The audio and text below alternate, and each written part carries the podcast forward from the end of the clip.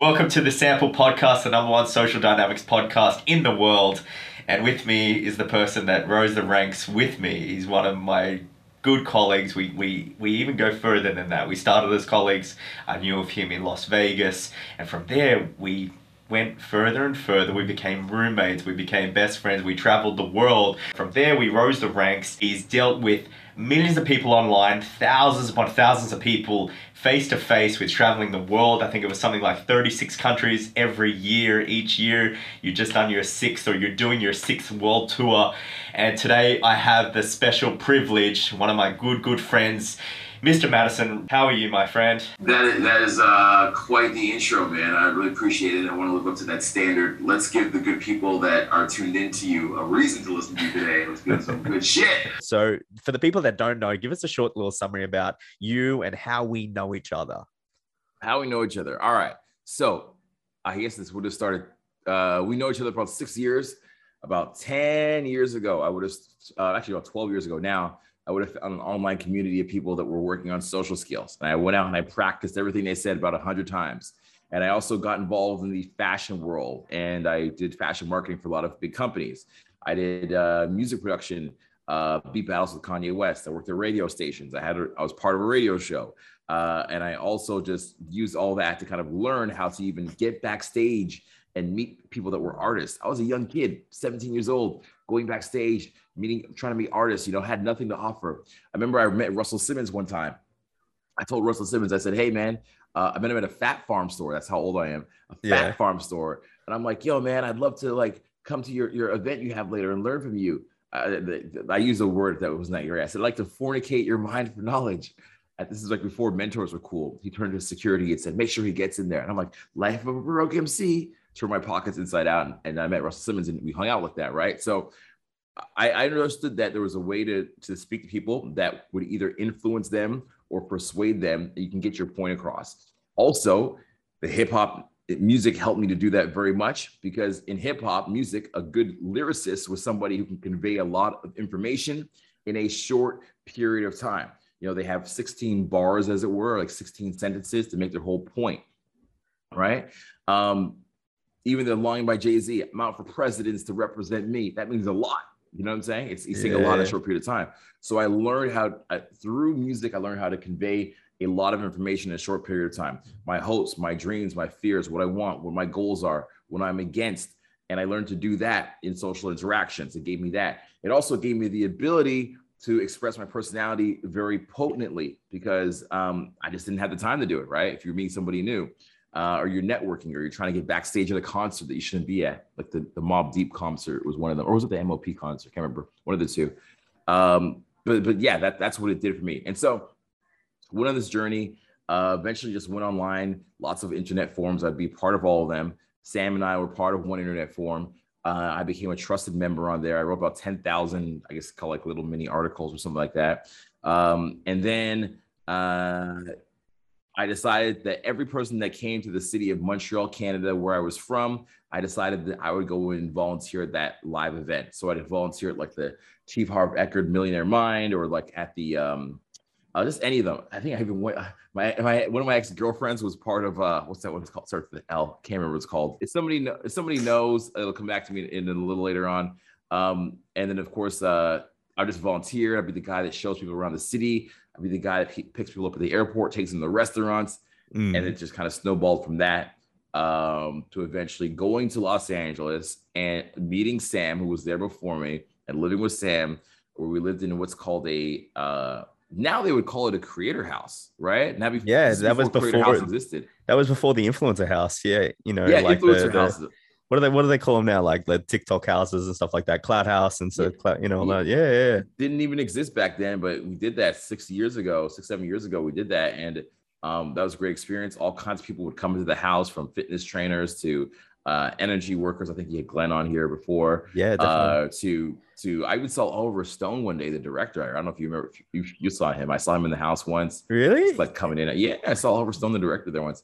Um, just, just everybody would come out, just tons of information. You learn from everybody. Yeah we'd all share and we'd all just go through this like train this crazy crazy boot camp which was I, I call it a boot camp but it was a life camp that we yeah. go through of just intense intense training of of how to perform under pressure, how to teach others, how to coach others, get results under pressure, how to run live events, and all that. That's how everything kind of started. Yeah, so it's super funny. I'll give the audience a bit of context. We just recorded for about 25 minutes and I didn't press the record button. And uh, one that's one of the things we learn. It's just like when, when you've experienced so many things, you know, and, and we both feel like, oh, well, emotional emotional spike of like oh damn it and then move on that's what one of the things we really really learn especially with all our travels, all of the things that we did. So I really want to get into it because that's something that a lot of people suffer with, you know, for that that that feeling of not, you know, for me, especially not recording or something going on with the thing might linger with people. I know lingers with people for you know that might be a, a month that might last them and they're just kicking themselves and constantly reaffirming but for us you know four four or five seconds uh, let it go on to the next mm-hmm. and that's mm-hmm. something what we learned so you know in your experience and your perspective with us living together, with us being in, it's sort of like a, it was kind of like a, a, a mentorship slash kind of building us up as as people that could go out in the world represent the company you know as instructors what were the things from your perspective that you learned about you know just sort of life life skills as well as what are the things mm. that you specifically kind of like remember as like the moments like oh i remember that yeah a big turning point yeah dude i remember i think it was just how much we had in the gas tank like i can remember you going up to like the top of uh what was that place? San Francisco, the top of the San Francisco Bridge. It's like the middle of the night, and you're holding a light. You have no jacket, you're literally quivering. There's like tears coming down your our eyes because it's just like super cold and like our body's just reacting to it. And um, you know, just there's been so many situations like that where you're hiking a mountain and it's like three hours to get to location to shoot. And what I just learned is that there was always more in the gas tank. You don't realize how far you can go. You know, our friend Julian used to have this analogy, like gun to the head analogy. And it, it's like that for a business as well. If you had a gun to your head, what would you be able to produce or go and do? I think we have so much more in the gas tank than we uh, really believe. Like anybody watching this, might think, well, there's something in my life that I've done and I've pushed it really hard in my life. I've gone really far as much as I could. Well, I would challenge you to believe that you maybe had 10 to 15% more in the gas tank. Isn't that possible? Like if your life was on the line or the life of someone that you loved was on the line, how much more further could you go? How much more further could you do? And we just challenge that all of our all of our lives uh, while we're doing that. And the other thing I think I, I also really learned is um, you if you do something pre, uh, preventative to help yourself, like cold showers or sauna or you know taking um, mushrooms, uh, not not mushrooms, but like you know reishi mushroom things like that. If you do things like that, there's periods of contraction and periods of expansion. And if you take care of yourself in those moments, it also further increases your reservoir you have to be able to go out and push it further. A lot of this, a lot of being good at a skill is just living in, in a state where you're always taking care of yourself, or we are taking care of ourselves in some sort of way, you know, maybe like Monday or Sunday, and then then Thursday to Friday, you can go out and do unbelievable things. I think people really don't know how far they're going to be able to push it uh, until they've had that experience of de- going deeper into the reserves of that gas tank because human beings were incredibly resourceful, incredibly resourceful. The things that we could do were just like unbelievable. You know, we're, we're able to like march so far across like the people used to like conquer like the uh, Mongolian areas like on horseback and foot. And like now it's like, man, I want to walk half an hour. It's too far to go somewhere. Yeah. So we, we're, we're capable of amazing, amazing things. And um, I think a lot of times like, you know, just sell, sell ourselves short. So I know that for you and I, most of that training was just like how far can you go? How innovative can you be? How much can you solve a problem on the fly without like yeah. any preparation without anything going on? Like oh shit i'm in a new city. I don't have a sim card. There's five guys here to speak russian. What do i do? What do I do? I don't know where i'm going. I don't know where to take them, how the transportation works. You know, my my my bank card is frozen. Like, what do you do? Yeah. And so you'd be put in panic situations, but you learn how resourceful you can be to solve problems on the fly a lot. Remember a lot of that? It's like accountability. I think once you're in a country and mm. everything's against you, and I think it was the countries that don't speak English that gave me that idea that you're like, okay, yeah. the the the common thing that I never took for granted at all, like I, that I took for granted, sorry, which was just English is Mhm. completely thrown out the thing and now you have to operate under certain conditions. And it was like you know i remember in romania losing your passport you know not having the key to the house knowing that you've got a train to leave and there's not another train for like two days or some shit. You've got to get on that Mhm. train you know and all that thing. But i think it, I, I commend you a lot because you know again with, with that i was 21 i was a young kid. I had fucking bundles of energy. But you being a little bit older and that momentum still being there but still it it was nothing compared to it because I want I want to really stress and I want you to you to explain it how no one really understood how taxing it was. It wasn't just like Mm. turn up and speak. Like it was not that at all. It's like if people are thinking like, you know, it gave me a good perspective, like 40 hours in a week work compared to that. So like I'll take the 40 Yeah. hours a week. That shit is intense. You know what I mean? it was really it was really intense man like like nobody understands okay they don't understand because they don't know so it's not just show up and speak it's like all right imagine imagine i fly you fly okay you fly into a new city all right first of all you go to the airport and you've never been to the airport and you gotta like maybe the guy at customs doesn't speak your language so you gotta communicate to the guy in customs how long you're gonna be there whatever you get your bag you try to find where the taxi stand is. You go to the, the hotel. You check into the hotel. Maybe your room isn't ready. They don't have a room for you. You're early. So what you need to do is just park your luggage there. Now you got to go to the event place. You go to the event place. The room is not set up. They don't. The event manager is not there because it's after 6 p.m. So then you got to you got to find some sort of audio visual guy to help you set up the room. Then you finally set it up and you realize you forgot a piece of gear that you thought you would have, or a memory card is not good, or a battery is not good. So you set that up. Then everybody finally comes and everybody's registered. And you realize, oh no, we sent out the emails to the wrong rooms. Everybody's on the wrong floor. You got to go in the hallway, write a sign, get up on stage because it's time now and the room's hot. You know, there's no t- no AC. Get up on stage, you answer the questions, you do great. Uh, you, you you let them know about a great event you're throwing the next day, which is the very next day. You finish up, you pack up the gear, you haven't slept yet, and you realize it's 10 p.m. You haven't eaten dinner. You said, shit, it's 10 p.m. I should probably eat something because I was on a plane earlier today and I didn't eat anything. So let me go eat something. You're trying to go around town. A lot of the places, the kitchens are sorry, sir, the kitchen's closed. 10 o'clock, we close the kitchen at 10. What do you got? We got salad. Now you're up at Denny's trying to eat a salad or like IHOP trying to get like whatever they got left on the grill. And meanwhile, people are like, I have one more. They're seeing you in person, like, I have one more question, one more question. Like, can I please eat the salad? Please, just let me eat the salad. And um, you know, it's just it's like just like years of this. And that's just road. that's And- just Thursday. That's just Thursday. That's just that's just Thursday. And it's like this is like repeated a repeated cycle for years and years and years. And then the thing is too, it's like um th- this is not even the extreme. It's like that's the normal. That's, Yeah. that's the normal. And so you're constantly li- learning to adjust to being and living in a state of pressure. Meanwhile, fulfilling the expectations of the clients because the clients have flown in usually from another city. Sometimes they live there, sometimes they fly in.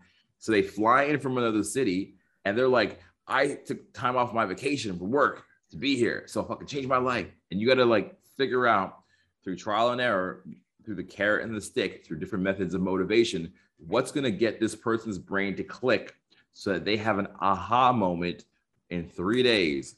They need to either have a breakthrough or a breakdown in three days. And you're like, let me get to this aha moment. So they walk away feeling satisfied with the result. Meanwhile, you're dealing with your personal life, if you have one, your hunger, the events, schedule, bookings, um, customer service support.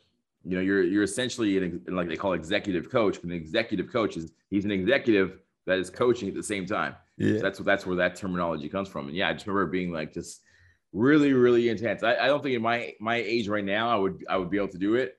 Um, I'm glad that I did do it. I think it molded me. I think I'd be a different person if I didn't do it.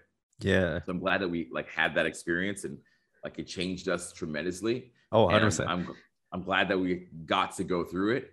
And I'm I'm kind of I feel bad for people as I literally feel bad for people right now. They're like, I'm a I'm a life coach. And they're like, what did you do? It's like, I got a I got a certificate off of off of um, a website. And it's like you haven't coached anybody, you haven't done anything, haven't run a haven't, run a live event. I feel bad for them because they don't they didn't get to have that experience, which forever shapes you. You know, it Mm. makes you into a diamond, um, a diamond in that rough situation. Hundred percent, hundred percent. It's so crazy, you know. Some of the experiences, thinking back and just be like, "Wow, what? How did we do?" Sleeping on the the one that I always remember is the San Francisco one. Sleeping on the floor, Mm. waking up for the eleven o'clock, getting to bed. I think it was like six six thirty, tired Mm. as. Then waking up in, on San Francisco in in on the floor. Um, yeah. and then uh, getting up and being ready by ten thirty in the morning for a, for a, a thing by eleven. Starbucks got the best of us. That's Starbucks. Uh, what was that? What was that other thing? It was uh, what was that thing we drink all the time? Like kombucha. Yeah. kombucha to survive, surviving on kombucha, and you know whatever you can get. And I also that that that also, by the way, made me Yeah. uh, be very serious about my diet. That's when I went. I'm think on like two years of like no alcohol. Um, I wasn't an alcoholic before, before or anything like that, but two years of no alcohol, just eating kitchen, kitchen, uh, kitchen, chicken, kale salads and green juice and stuff like that because we should have died. yeah, yeah. At that we point, we- we- if, we, if we did that. That's a great. That's a great thing. Yeah, literally, if anyone did that and they didn't do those things, they would have died. They literally would have. And and it was like I think I think uh, we were doing stuff before. Obviously, uh, David Goggins came out with you know the forty percent rule, where it's like you had another, and we were really pushing that to 80, 90 percent. And without those things, as you said, that real clean diet, the reishi Yeah. mushrooms, the saunas, the cold plunges, yeah, it wouldn't have been pretty, or you would have got sick. What's the forty percent rule? I don't know what that is. uh, when you feel like you're at the end, like you've got nothing left in the tank, that's it. You're only forty percent of the way there. oh wow! uh, got that- yeah, so that's a that's the uh, I think it's the Navy SEAL. I, c- I could be wrong. Uh, Uh, I'm sure someone will blast me on Instagram. It wasn't Navy SEAls. It was wrong.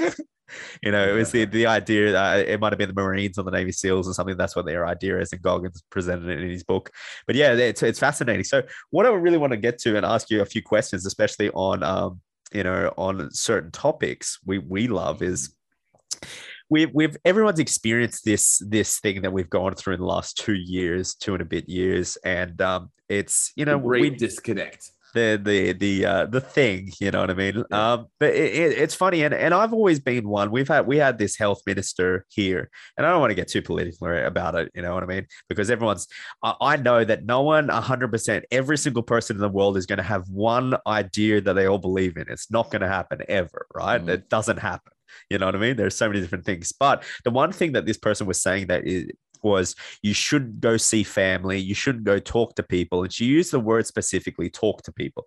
You shouldn't go have a chat with your neighbor. You shouldn't go this. You shouldn't talk to people. And it really triggered me, right? Because it was like, Mm. hang on, like now you're saying something different than social, whatever, right? So the Mm. long term, what I want to ask you is the long term effects on social of social distancing, of distancing and connecting, or can you know, disconnecting from people, and how to reverse the effects that has happened over the last two years from someone that might have done, you know, super isolation mode almost. Yeah, I want to talk about that a lot. Very, very passionately. Do I want to hold the mic as I talk about? Let's see. Hello. Yes. Do I want to hold the mic? Okay. Uh, it's, it's fucking heavy. Forget it. All right, we're gonna put it here.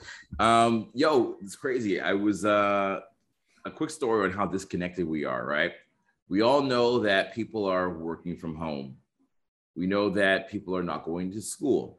We know that some places, clubs and restaurants are not really open we know that people are resorting to online dating. So those are many different areas we can talk about. Let's talk about like the effects of it on people. So I was running a program. This is earlier this year, 2021, actually. Mhm. Uh, I was in uh, where was that? It was in Amsterdam, I think, or Berlin, something like that.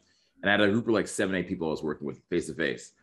And we're talking about that, you know, we're all like joking around and we're talking about that awkward moment, usually like when you're like at a bar and you buy a girl a drink and she kind of takes a drink and like you know you're dancing behind her you don't really know how to dance and you know she's kind of grinding on you maybe you get a little excited because she's dancing on you and she's like good at moving but you don't have the rhythm and then all of a sudden like you kind of like you say something stupid and she like walks off you know? And all the guys are just kind of like laughing about this moment you know? And there's this kid there he's like 22 and he's like he's like what do you mean? Like you know like when you're like dancing with a girl and he's like huh you know, like you like when when you are with a girl at a bar, you dance with her and you buy her a drink. He's like, "Oh, you buy them drinks?" And I go, Oh, "Wait, wait, what do you mean? You you don't understand?" He goes, "No, I've never danced with a girl before." And I go, "What do you mean?" He goes, "I've never been to a club. I'm 21, 22. I've never been to a club because when all this started, I was too young to go to the clubs. So he's never had that awkward moment where he goes, Excuse me, madam, would you mind if I buy you a drink? Would you mind if I buy you a drink? Every man goes through that phase where he buys a woman the drink and then she takes the drink and leaves, or the awkward dancing behind her at the club. He's never had that. He's never even danced with somebody. So I'm starting to, I'm like, well, why not? He goes, well, I my class is on Zoom. so there's also that moment where like remember you were in school and you had a crush on a girl in school, you know, like Susie in math class, and she sits next to you and like you know you'd be like, uh, Susie, Susie's gonna see me today, so I wear my nice shirt and I got a crush on Susie. Let me pass her a note. He doesn't have that because it was in he's never been in school. So all these situations where human beings, specifically men and women, would have connected in real life, they would have crossed each other. They don't have anymore. They're just completely gone. Like, so we were looking at this kid like he was crazy, but he just kid just didn't- never had the opportunity. And then that further made me think, oh shit, that's also the same thing for women. So that means right now there's a there's a generation of women that are between the ages of, geez, I mean, let's not be too crazy here, between the ages of 17 to 22. Let's say within that age range that have never went through that like weird, awkward high school dance moment. None of that. Mm. And let me tell you what's crazy about this, bro. This is what's fucked up. And to all your women uh, watchers, I apologize. So what's crazy about this is it's producing a generation of sugar babies because of that. Because rather than rather than having an interaction with the guy normally, like a friend circle, they're going like straight to the online. And when somebody goes straight to the online, the online uh, marketplace of dating is is you know a lot of people making offers, uh, guys making offers. Let me take you here. Let me buy you this. Let me do that. So you have a lot of women that are now turned 22. You know, like the age group right now is 17 to 22, but it would have been like if you know if you now that they're older, it would be like it would be like 19 to 23 or something like that. You know, um, that would now be like well a relationship is an online transactional thing. Yeah. And that's totally normal because they didn't have the guy in school they liked and had a crush on. They didn't have the dancing in the club and, you know, they, they didn't have that. So it's pretty crazy to think this, man. It's like forever changed um, how things will be for this group of people from now on. Mm. You know, they just, they've missed like three years of their life of normal things that would, would be normal for us. They don't know how to interact Yeah. with each other anymore. That art form of interacting is gone and rare. It's a it's a whole cultural change. Culture Yeah, has man. like shifted. Yeah. That that's crazy to think that you know these people are missing completely missing out on something that's that's huge you know in their life which is Yeah. you know i always I always talked about it and and i always looked at you know the development of of of kids through school and how their social skills are developed at three different uh th- four different areas. It's before class starts recess lunch and after class and that's about it. And when they hang out those are the four areas that they socialize. But when they talk in in class and stuff like that they get told to shush they get to told. So there's other areas that are reinforcing not to socialize as well as socialize. And, and it's really funny and now you're now you're saying you know again on zoom you can't socialize with people on zoom you know? Mm. so you're really gonna as you said you're really gonna have this thing now what what can these kids Well, do or how, or even like how do you meet people that are not on your contact list? yeah exactly Yeah, for them to be on your contact list, you have to know them already. 100% definitely if they're not on your contact so- list. which is which is get anybody to. reinforcing that, reinforcing that idea though you know a lot of people it's like you're only going to date within your social circle and that's about it and then you're going to have the, the the the the things that happen with that like the um the the like kind of like the the false you put false kind of things on people uh false Mhm. ideas projections because the the scarcity mindset allows you to fall in love with the person out of a candidate of three people you're like they're the Right, one right. you know what i mean and it's just like you got three people to choose from you know you know Three people, three people in your contact list that you had from when you were 16 and you haven't been able to grow it since then. You know, it's also crazy is I read a study that um 25% of men over the age of 30 are now virgins. I've I've seen the increase in that. That's crazy. News It crazy. it's crazy because like where where are they going to meet people like how are they going to meet people and as you know jordan peterson says i think a lot some other sociologists have said this as well um, when men have the urge to be with women and that women is that urge is not met it's not like the men lose that urge. It's a DNA, it's a desire within their biology. It's like Mm. men went and like conquered other villages just Yeah. to like have the, the the treasures and the women. It's not like that that that strong biological urge goes away in men at young age. Mm. It stays there, but it comes out in, in through other behaviors, which can sometimes be not the most pleasant behaviors. It comes out Yeah. in being aggressive, anti-women, anti this, anti that, and so you know, like as a society, we have to change that, but also it's up to us as individuals to have a personal responsibility to say, hey, all right, I'm starting to feel this way. How can I then work on this skill? Maybe I'm watching this podcast or something, or how can I work Yeah, on the skill to then go out and be better?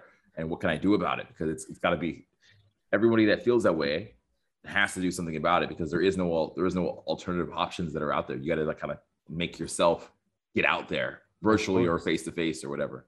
and these these discussions need to be had so that the information's out there so that they Mm. they can relate with someone just be like oh okay there's other people that not just are dealing with it but that know about the issue you know i'm sure there's a Mhm. lot of people here that are just like you know i'm just struggling with finding people you know what i mean and Mm. it's like yeah you know i can totally relate when you know you got a curfew you can't be out by 6 p.m you might not have a dog to you know go for a walk you know telling you not to walk and this and that it's just like yo i can totally understand on a different topic or on the same sort of topic what are the reversal things that people can do right this second that you know maybe maybe they've felt that they've felt last two years oh i've been super antisocial. What are the things that you would tell them?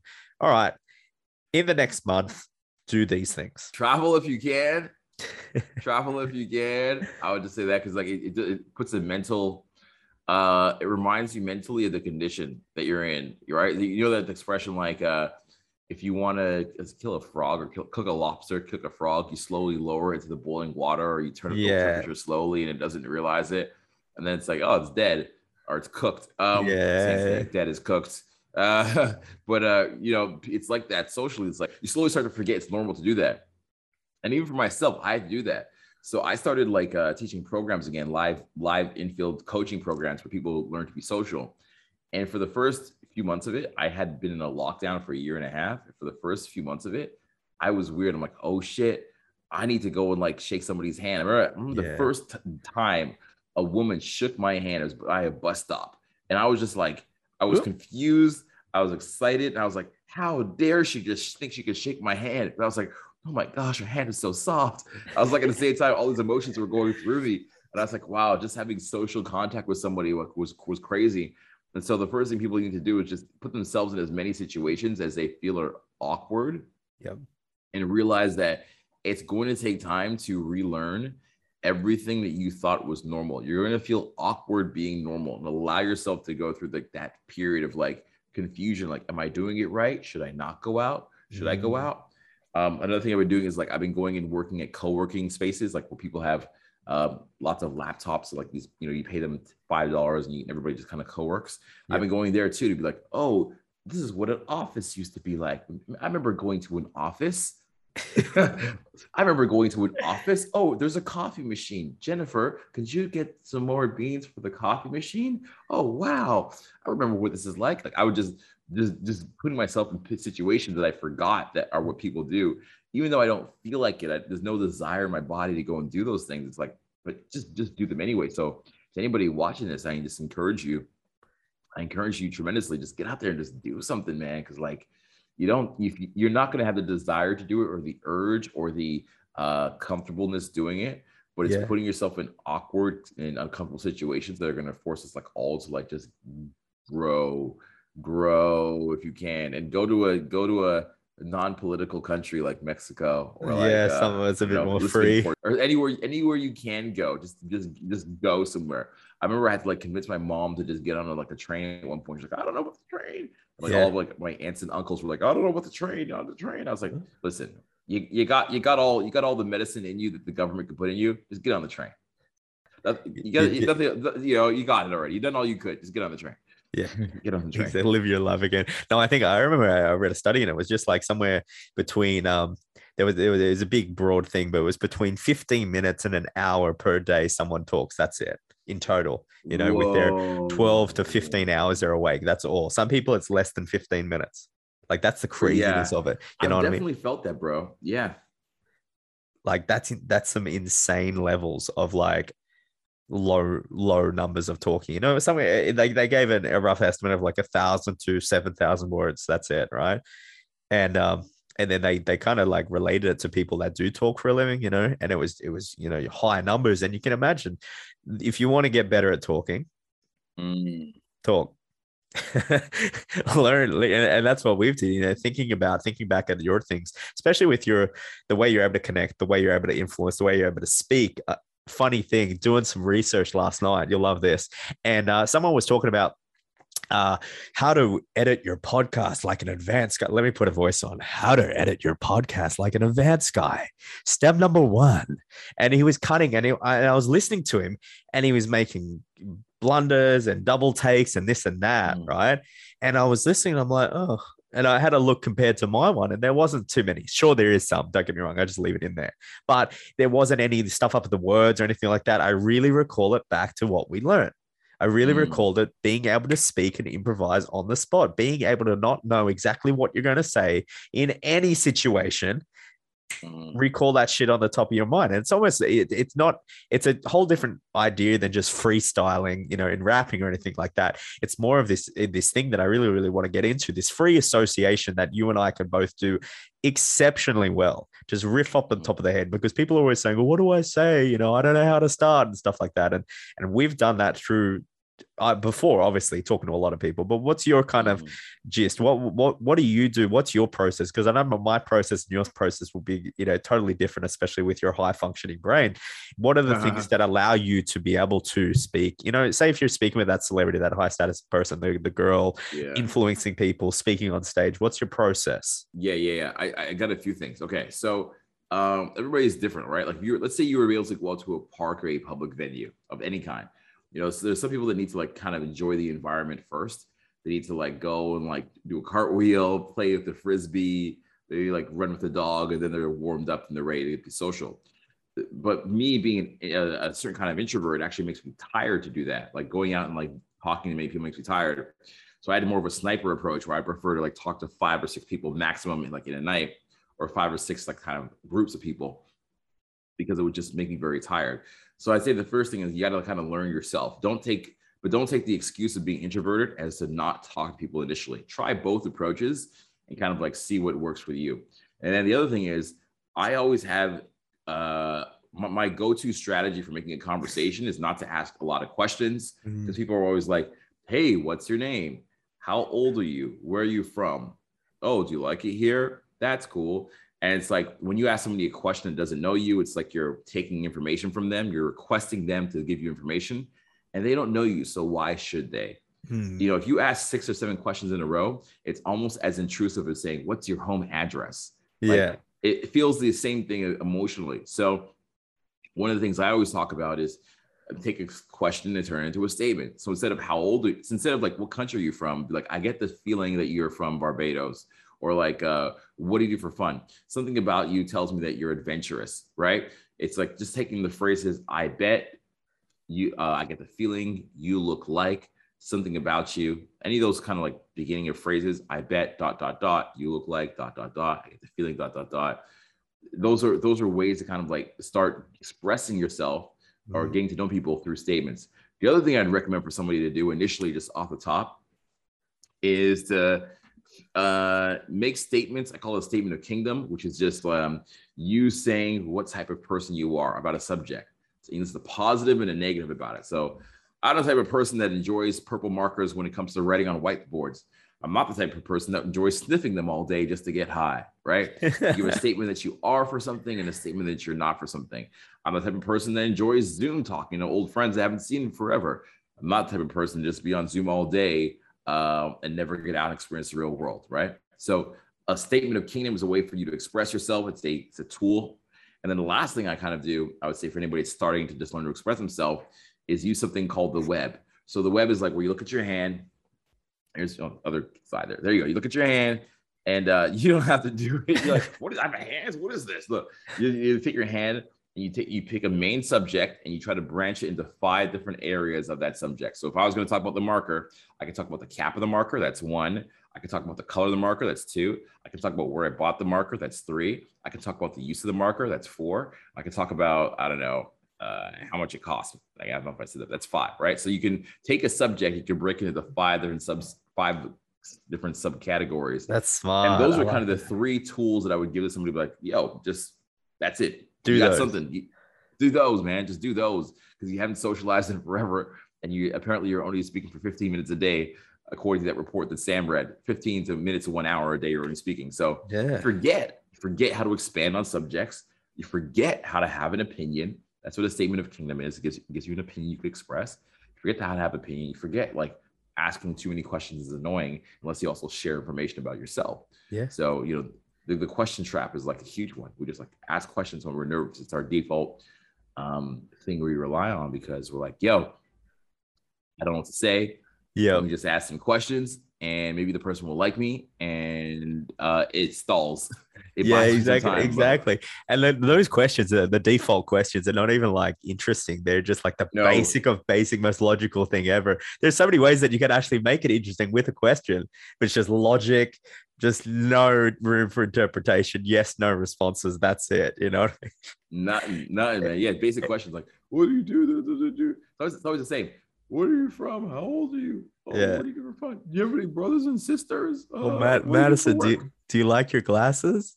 Like your glasses? Yes. No, also, also the thing with what do you do for work? Like, imagine that. That could probably be a touchy subject right now because I could imagine like is it like ten percent of the population, like fifteen percent of the population lost their job depending on where you where you are. Like, like a lot of people lost their job. Like, you you walk up to ten people and say, "What do you do for work?" Like, they're probably going to be offended or at least embarrassed by that question. Yeah, my- eh, yeah. You that- that's that's taken a whole different meaning now. Yeah, hundred percent. Yes. Yeah. It's- what do you do for what do you do for work? Well, I I did. I Uh, was. a uh, next question? Yeah, yeah. Yeah. Next now you've question. already almost like uh, you know the conversations as as much investment as there was. Usually, it's an introduction question. It's gone Yeah. down. You know, It's gone down. So you got nothing, and, and that's the thing. Yeah. So, so Madison, one one of the things that I, I find about you, especially, is that you know through through all of our LA dealings and all of that thing, you were very like much like me. It was just like you were able to connect with high status individuals. And so I'm talking about, I'm talking the rapper, I'm talking the celebrity, I'm talking the people that Mm. other people want. And and one of the interesting things that runs through my brain that not a lot of people know is that I'm thinking about these people through one of one of a previous uh, analogy, which is these high status people have a lack of good quality people and an overabundance of people wanting things from them. So Mhm. you're thinking these guys have got all the friends, all the no, they're lacking good people in their life. That is what they lack. You know what I mean? Because Yes. you know, I'm, I'm talking to them now, and and as as I'm becoming friends with them, they're really cherishing my friendship with them, and that's Mhm. simply because I'm looking and I'm like, yo, where are your friends at? You know, like in- yeah. like some people have like you know really really good quality ones, and some don't. I'm just like. Like I, I love being their friend, you know what I mean? But I'm just like, yo, where, where, where's the, where's the friendship? You know what I mean? Where's the other sort of guy? And that's what I'm seeing an overabundance. So give us your take on that. How did you come up with like because you, you're you're cool, calm, collected, and you're not someone that's a leech around them, not something like that wants to take value from them. So what's your kind of t- Right. take on that? Okay, cool. So I believe that empathy, empathy, sorry, not empathy. I believe that influence comes down to four things: Hmm. empathy, leading, dominance, and uh, I forgot the fourth one right now, as I mentioned it on top of my head. Where there's four things that are required to influence somebody, right? And as you mentioned, with a high value person or a celebrity or status person, it's really hard for them to uh, get honest feedback. Oh, relatability. Sorry, that was the last one. Yeah, fourth one. Relatability I'll cut that in. yeah just put that in there so um you know i've had i've been fortunate enough to have been approached by ariana grande let's just call it that uh i've dated people that were olympic athletes that have won medals i've um you know i'm working with people that own some of my students are guys that have uh fortune fortune 500 companies that are listed on the nasdaq um i have you know hang out many times with like uh back in the day, it was like Wyclef Jean, Ben Affleck, and stuff like that, you know. So I realize that what you're saying, these people have a lack of high quality people around them. Yeah. And yeah. it's, it's because of the yes men syndrome. And I feel like I have this whiteboard and I haven't used it. So I feel like I should probably Let's bust out the crack that whiteboard for a bad boy out. Yeah, that's what she said. All right. So uh, let's put the mic over here. Okay. So imagine this is like the, like the high value person, like a celebrity. Okay, we'll put like a, a, a H in there. Okay, the celebrity. Yo, make And that a little make it a little bit darker. We can't really see it. There I we go. You got to I don't know tilt it. can. Just- Okay, I'll tilt it so they get reflection. Make make it thick and black and bold. That's that's again what she said. So as they like they're as they get hot, more high value, right? They're Yeah. like going up. We'll put little arrows, okay? Little up. They're going up in, in status. And as Yep. they go up in status, guess what happens? To What everybody around them. First, they get like like their their crew. They bring everybody that's high value brings their crew with them. This is like why every rapper fails. Every Yeah. rapper's like, yeah, I'm bringing my cousin. He's my new manager, and um, Uncle Ruru, Uncle Ruru is going to be my marketing guy. And they, they bring their people with them, right? But because the people that they bring with them are from the bottom, Mm, they don't want to lose their career because now the person's on the come up is their career. So they got a lot, they start to get a lot of circle of yes men around them. Okay. Called let's say like Y E S. So like every rapper you know, even Fetty Wap, I think he talked about this. the other yeah, day. yeah, yeah. I, I saw- I- yeah. That interview? Was it on No Jumper or something like that? Fetty Wap is like, I lost, I spent all my money in two in, in two years. I went Or acad- Akademiks, I think. Yeah, one of the two. Yeah, yeah, yeah, I saw Yeah. that. And the same thing for T Pain, and the same thing for like they lose everything because they're trying to bring their whole crew with them. Mm, But once you bring your boy up with you or your crew with you up to the top, they're saying yes to everything, including bad decisions because you're the money train. You know, it's like that line. If Drizzy got the money, then Drizzy gonna pay it. Then my brothers, I ain't even gotta say it. It's just something they know. But it's like it's bad. it's not good, right? It's bad. Not to add to that, what do you think? Your your dating situation changes. yeah, oh, 100%. Now, thousand now you don't percent. want this thousand percent. You don't got you don't got the same women around you no more. You got, or if you're if you're a woman, you got the same guys. Now they all want the trips. They want the trips, right? So your dating changes. D A T I N G. Dating situation changes because now it's like, well, uh, he, they they're maybe dating you for your money, or they're dating you for a networking situation. I dated the daughter of the probably biggest spiritual guru in the world. Okay, just the, the two that you're thinking of. Yes, it's that one, right? And when we were in a relationship, we were saying, um, it was we were dating. She was saying, you know, part of her challenge is everybody just wants to get closer to her father. And She Mm, said sometimes people will pretend to be her friend for months and months and months, and they go, anyway, so now um, I'm just wondering, can I meet your dad? Like after like two months of being their her friend. Yo, yo, right? that's so funny. Lex, the Lex Fridman uh, and uh, Joe Rogan podcast. He talks Uh-huh. about that her her uh, Joe Rogan's daughter is like 13, and the boys are like obsessed with him, and that's the only Right. thing that is like. Sometimes I think you're just trying to date my dad. That's what she my dad. That's funny. I don't even know who Les Freeman is, but the joke makes sense. yeah, You know, like like I can imagine like um I've I've chilled out with Mikhaila Peterson in, in like um did a podcast with her, and like I can imagine everybody's like, I just want to get closer to Jordan. You know what I'm saying? yeah. It's like I just want to get closer to Jordan Peterson. So like people probably think that as well. But and this then on top of yeah, that, go, go on. Yeah, yeah, yeah.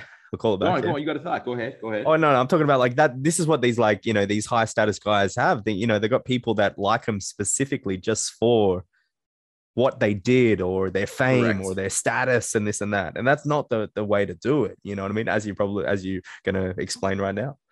I'm going to explain. Yeah. Well, you just said it. Yeah. It's the people like them for that stuff. And we didn't even get, I even get to that, but it's like people Yeah. around them like them for the thing, but not who they are. They like them Yeah. for what they uh, contribute. You like the person for what they give you. You like the celebrity, the high value person for what they give you, but you don't like them for when they're sick. Then also I have a, I put another layer here called family. The relationship with their family changes because to get high value successful, you got to get out there. You got to travel. Yeah. Sam, I mean, you know this, right? You went on a world tour. Probably didn't see a few aunts and uncles for a long time. You probably missed a few birthdays, Yeah. right? People get mad at you. Oh, you changed. You changed. You know, it's like, oh, I'm trying to like set up a legacy here and Mm, do something with my life the same way you did.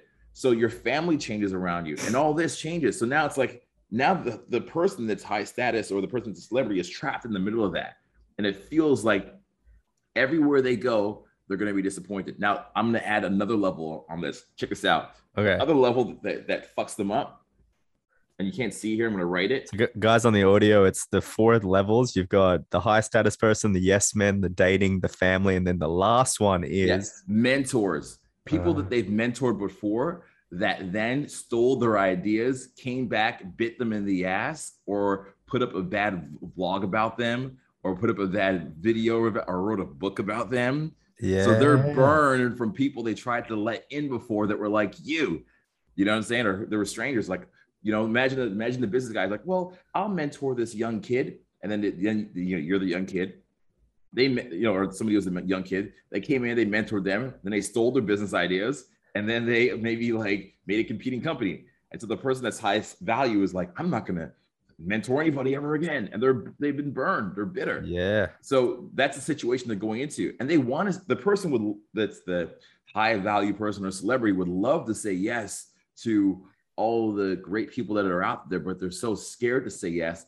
And they don't have the time to say yes because they're managing so many layers of relationship. So what I'm always saying is, is to influence somebody, you have to be empathetic of their situation. Be empathetic of like, yes, they have yes men around them. It's hard for them to date. You know, what does that look like for them? Uh, uh, their family. Maybe you can help be part of their like their their soul family, right? Like like don't ask them to mentor you right away because that's like Yeah. asking more of them. You know, um, empathy, relatability, and then of course leading them to things that might even help them. How could you add value to their lives? To their lives. How could yeah. you help them out for something that they need, whether it be health, finance, wealth?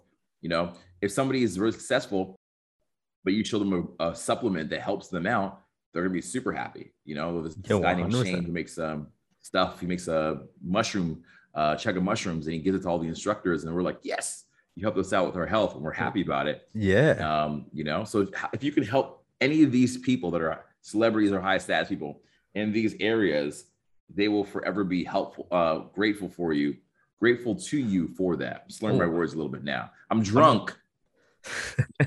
Drunk on knowledge. Knowledge.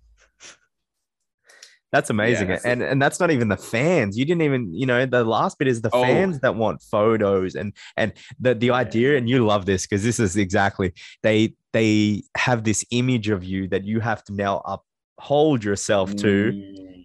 and if you don't they're disappointed and they write things about you. He Oh, wasn't the wow, same yeah. person. Yeah. It's like, Yeah. well, yo, you know. Can I, can I get a moment? Can Yeah, a yeah. moment? Like, and you have to live up to their idea of you, I heard a there. story about that. I heard Yeah. a story about that. It was um, I think it was the, the show. Oh, it was Aziz Ansari. in Yeah. The show Master of None. I think the Okay. name of the show on Netflix.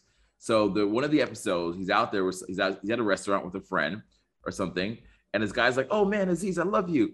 He's like, "Well," he's like, "Can I have a picture?" He's like, "Well, I'm actually kind of just having dinner with a friend right now." And the guy goes, "Oh, okay, cool." Like this, just takes the selfie, like rapes him for the selfie, like click, and just like walks off. And he's like, the whole episode is about how he just like the guy just like took the selfie without him saying yes while he was having dinner with a friend, and he Oh, felt man. violated by that. Yeah, yeah, yeah. And then that's just, you know, not including the paparazzi and what they do and stuff like that when you actually see it in person. People don't understand that. That's some crazy stuff when you see it in person and the questions they ask. They try to get trigger responses, you know? Mm. So anything you're going through, they're targeting and they're trying to get Mm. some response for you. Any sort of picture they can get Right. where you look angry, boom, double the money. Right. You know? Well, this is you know this is this is why I was saying to you before, man, at the beginning there of our, of our chat, like when I was getting into like the uh the scene of seminars, right? yeah. Uh, or artists that would come to town, like Cardinal Offishall, or some of the guys just be on Ruff Ryders, like those rappers or Common or whatever. I yeah, would just yeah. I would just make these guys be like, yo, you want to go eat? I'm like, you hungry? I know a spot. And I wouldn't ask them for anything. It's like, yo, I'm taking you here. I'm hooking you up. And it was like they just wanted a moment to be able to just chill, not have to be perfect, Yeah. you know, like just be themselves, just like not be perfect. Mm. Nobody's around noticing them, let their guard down. I'm not gonna be like, so on album number four, on song number two, like none of that. I just provided the space for them to be imperfect. Yeah. And this also goes for dating as well. You can use this information for dating when you, you have that perfect girl or perfect guy, that high status person, like they just want an opportunity to not be perfect. They just want an opportunity to be themselves. I remember when I, when um Ariana Grande approached me. This is like back in uh 2000 and uh, 2019 it was okay. Um we were I was just at a hotel just chilling and me my me and Jesse actually Yeah. we're ch- chilling just talking about like stroop waffles and I hear this voice go stroop waffles oh I love stroop waffles and just like she's like just to talk chat us up this is like in the back like alley always like of a hotel like Yeah. alley but like where the conference rooms are and she was just lonely, just wanted to just like have a chat, talk about some stupid dumb shit. She didn't want like the I didn't even know it was her at first. I thought it was like the ghetto version of her because like she didn't have any makeup on and her hair wasn't done and like she had like hand tattoos and shit. I was like, who's this girl trying to be? Looking like she's Jenny from the block. Anyways, we were just shooting a shit about some dumb shit. We were just on some dumb shit, really. You know what I Yeah, mean? Yeah. like, wh- when is the last time she had a moment to be on some dumb shit? I remember the next morning too, when the um the uh the hotel knew that she was there, and like those people at the front desk, and the manager was there waiting, and they had like four black Escalades pull up, and all of her staff were there, and they're like, you know, it's like she couldn't be that person anymore. Yeah, she had to be no the, longer the, had this the space to be herself. I find the biggest thing is that they start to develop facades, right? Mm. So we had a we had a DJ guy at our old gym, and and and yeah, so people can get real context with it because it's crazy, right? That these people are starving for real connection, starving for it because they don't get it. He he rocks up in the gym and he's just doing his thing, and so the manager goes, "Oh, I know how to get in the good books with him," and starts playing his music. And the Mm. look on his face was of like total despair like I and and and he looks at me, he goes, "Bro, I come here to get away from this." Mhm. And that, and the manager thinks he's like, you know, I'm gonna do it. The manager didn't know anything wrong, nothing wrong with him, but he's like, man, Yeah. I, I get away from like that image of of I'm gonna be like this thing, you know what I mean? I'm just like a normal dude, you know what I mean? Or the girl's like, I'm just a normal dude, a normal girl. And even if you said, oh, oh, what, what are you trying to be, Jennifer LeBlanc or something? That would have Yeah. that would have like even hit perfectly when you're talking to her. You know what I mean? That would have been real. That's something realness. That's that congruency that we talk about. Like you had that thought, oh, let it out. You know what I mean? Mhm. And then, you know, you can calibrate. Obviously, you know, you learn to actually know where the line is, obviously. But I always talk about when you're dealing with people, and, and you you you'd attest that. Tell me how, how you think of this. It's like sometimes you need to risk offending someone to know where the Mhm. boundaries are, to know where the Yeah. middle is. And so when you don't do that, you don't know where the conversation lies. You know? right. So people right, think, right. oh, it must line in this logical fucking thing. But experiment and see where it is. Obviously, learn how to calibrate and say, like, you know, apologize and and, and say if you've taken it too far. But now you know the limits. Now you can Mhm. work really well in this conversation. you know, even better. it- that's that's why people that are like uh, high value, whether it be males, females, celebrities, DJs, just somebody who's just famous or not, somebody who's Yeah. just attractive. They don't have people. They they very rarely have people say things that may be offensive to them, and so they they end up like kind of bored. But like if you if you can, it's amazing that you can get closer to somebody once you've offended them because then you have something to talk about, discuss, and have a dialogue Yeah. about, and you can like bond over your ideas of differences and stuff. And that's what's a, that's a beautiful thing. But you know they don't have that in their life at all. Like I As you before said, like, yes, uh, man. Yeah, they don't yeah, have the, that. exactly. The the yes mans, the people who are dating just want the money from them. Like you know, uh, the people who want to be mentored from them just want to be like just say great things. Like I love your book. You're great. You're beautiful. I love your album. You, you. Yeah. And they're like, okay, all right. And they they they they don't get any negative feedback or they don't get any constructive criticism feedback. And sometimes just somebody just tells them what's up is amazing. And that's why also too, there's this trend of really really successful CEOs at huge companies always have like a dominatrix on the side that they and see because the dominatrix tells them that they're shit. The dominatrix tells them that like they're garbage. And like, oh, thank you, somebody telling me the truth. The Yeah, truth, but that's bringing back- Hear that? Let's bring back CSI with Grissom. Grissom had this like dominate. He was like the head guy. Grissom had this dominatrix girl. That that's that's true. They must have taken Yeah. it from somewhere, which is you know the truth. You know, Yeah. a lot of those shows do. That's why I think I see that. I'm like, a lot of this is true. We just don't know where it's happening. You know, because I'm like, it's got to be somewhere because they got to get the idea from somewhere. You know, Yes. There's too many there's the too many show. details in it for it to be like a thought. You know. Yes, yes, exactly on point. Something about something about it rings true. It's too close to be like just like a a, a fantasy story made up. Yeah. Yeah, man. I feel I feel I feel that's the part I call the empathy. You know, like having empathy for people that you want to meet Mm. and and then relating to the situation that they may be going through at this exact same moment.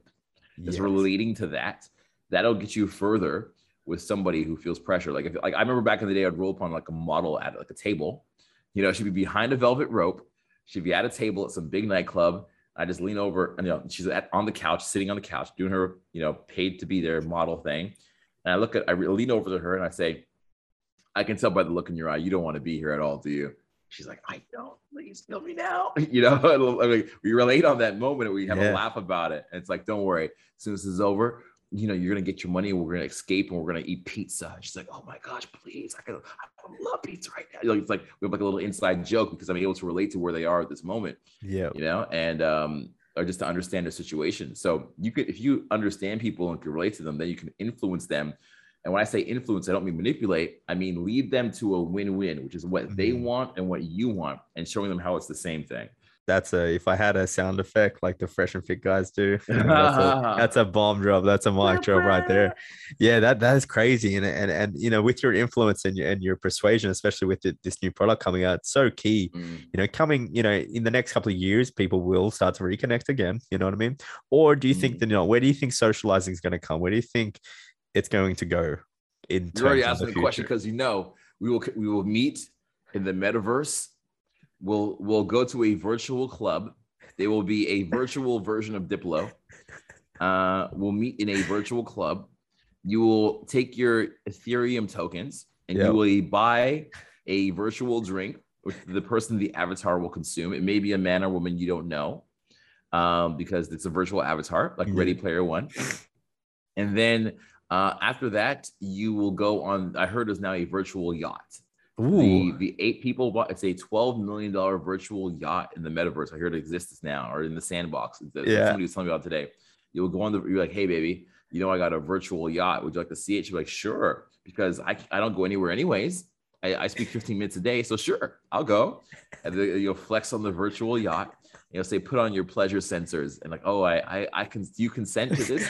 Please, pleasure. put, please put, put, yeah, put on your pleasure sensor unit. You'll put it on your body. You'll strap it on and they'll say, please check check mark if you agree to continue and put and press submit. You're like, I consent, submit, and then you go on, and you know that's how dating will be in the metaverse, because actually the the world population is uh now in decline. It takes two people to make one baby. Think about this. Mm, yeah. a man and a woman to make one baby. So unless everybody has, this is the math.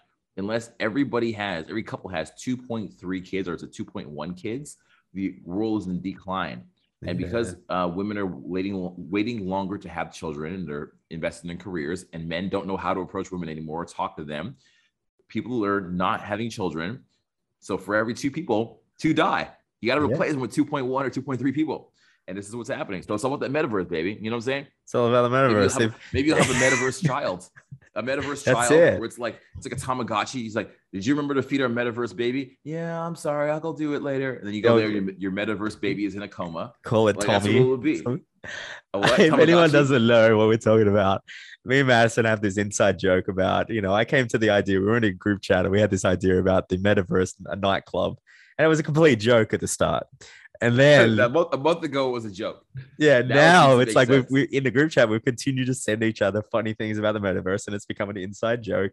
And now the shit we're sending each other is pretty close to what like Yeah. you know i'm sending them like a like a location um via you know decentraland or sandbox or something like that like a room and they're like yeah that'd be good then we're seeing real estate investors then we're seeing nightclubs and djs and then we're seeing okay well you've got to have this social uh, this proof card to get in the access of the group and i'm like yo this is like a club entry this is like getting into Mhm. excess you know you got you got the, the line you've got to wait like i'm like man this is this is crazy and so it's kind of like a joke for us but the joke is now turning into more reality each and Actually, every it's- day Yeah, I feel like it's coming true, man. Like sad, like sadly and surely, like I see it happening. I see people getting more disconnected than ever. I see the this, the rift of society between, between people that want their freedom and people that just like like enforcing the laws and government. Mm, It's like it's it's. I'm really concerned about the future. Not to be too deep, but I'm concerned about the future of humankind in the next two to three years. And I think everything that's happening right now is just a short term test, but stuff will happen again where we're all divided again. And that's the perfect time for the metaverse. Uh, matter Or if, if not the metaverse, there'll be some other version of it. Or, you know, before we thought it was going to be the Oculus Rift. yeah Oculus yeah, Rift is it called? yeah, thought it was going to be the metaverse. If it's not that, it'll be some other version of it. The point is, Tinder and Bumble and all these companies that are owned by the Match Group, Mm, um, they have more users than ever before, and it keeps going up and up and up. And and I think interacting with human being or meeting people face to face will be a foreign lost um, skill set. And you know, we got to do our best to kind of keep it alive because, I mean, you know, I talked to somebody the other day. This girl, she, she said to me, "I wish I could meet some guy in the grocery store." I'm like, "How?" Yeah. they limit capacity. You got to wear Yeah. a mask. Like, like, what do you like? He's six feet behind you. Like, what do you think? Like, how is he gonna, like, you know, he's gonna reach for the melons. You reach for the melons at the same time, and you freak out because he touched your hand. Like, like, how is this gonna work at the grocery store? Like, how Yeah, you just gonna yeah. like, bump into this dude? You know, like, so metaverse, man. It's all, it's all. metaverse it's happening in the uh, metaverse. Come to our nightclubs. This- This was really just Yeah. a pitch for our nightclub in the metaverse. right. You know, or or if you want to meet somebody, you can go to the grocery store to casually meet somebody in the metaverse. It's the metaverse grocery store. And oh yeah, then- yeah, of course. And yeah. then and then he's like, oh, oh, I see you're buying some wasabi. Oh, I like wasabi too. I'm quite the cook. Oh, you you you know you're talking in the metaverse in the grocery store instead of real life because you then then the thing comes up. It says you forgot to pay your subscription. Your Yes. quality is now put at 2280p. You get pixels now. I love that. I love that. Well, Madison, thank you very much for coming on. Now, where can people find you? Where can where can the people kind of connect with My you? My address is I live at the Meneses in Playa del Carmen. Um, people can find me on Instagram, which is Madison himself on Instagram, or my YouTube, which is Madison Influence and Persuasion. And that's where I am. I got a lot of programs from all around the world doing my final year of coaching boot camps, which is a in-person program. We take you out face to face and we real time make adjustments on your social skills um, before the metaverse comes. And uh, yeah, also do consulting and coaching online. So you can find all that on my uh, pages that I've mentioned. Madison himself on Instagram and Madison Influence and Persuasion on YouTube. All the links will be in the description, everyone. Madison, Mm. thank you very much for coming on. Last question. Mhm. If you could change one thing about the world, what would that thing be? Oh, dude, that's a big question. That's a big question. If I could change one thing about the world, what would it be? I would think a, a better a better democratic process where the people that are actually lower on the on, in, the, in the in the countries can vote on the future of how they like to see things go. Not just electing an official to represent them, but also be more involved in the process of running their societies, their lives, their freedom, and their right to speak or free speech. Mic That's what drop. it would be, bro. Boom. Thank you very much, Madison. I appreciate your time. And, and, and again, click the links below to reach out to Madison and all see what he's doing. Appreciate each and every one of you for that. Thank you very much. If you want to leave a five star review, four star review, three star, maybe you don't even like that my accent is Aussie and American at the same time. Maybe you don't like, you know, the people that I have. Rate it as much as you want. Every rating helps the show. I appreciate you, Madison. And uh, Madison will be a recurring guest. So you guys will hear a lot about him. So peace out, guys. Woo.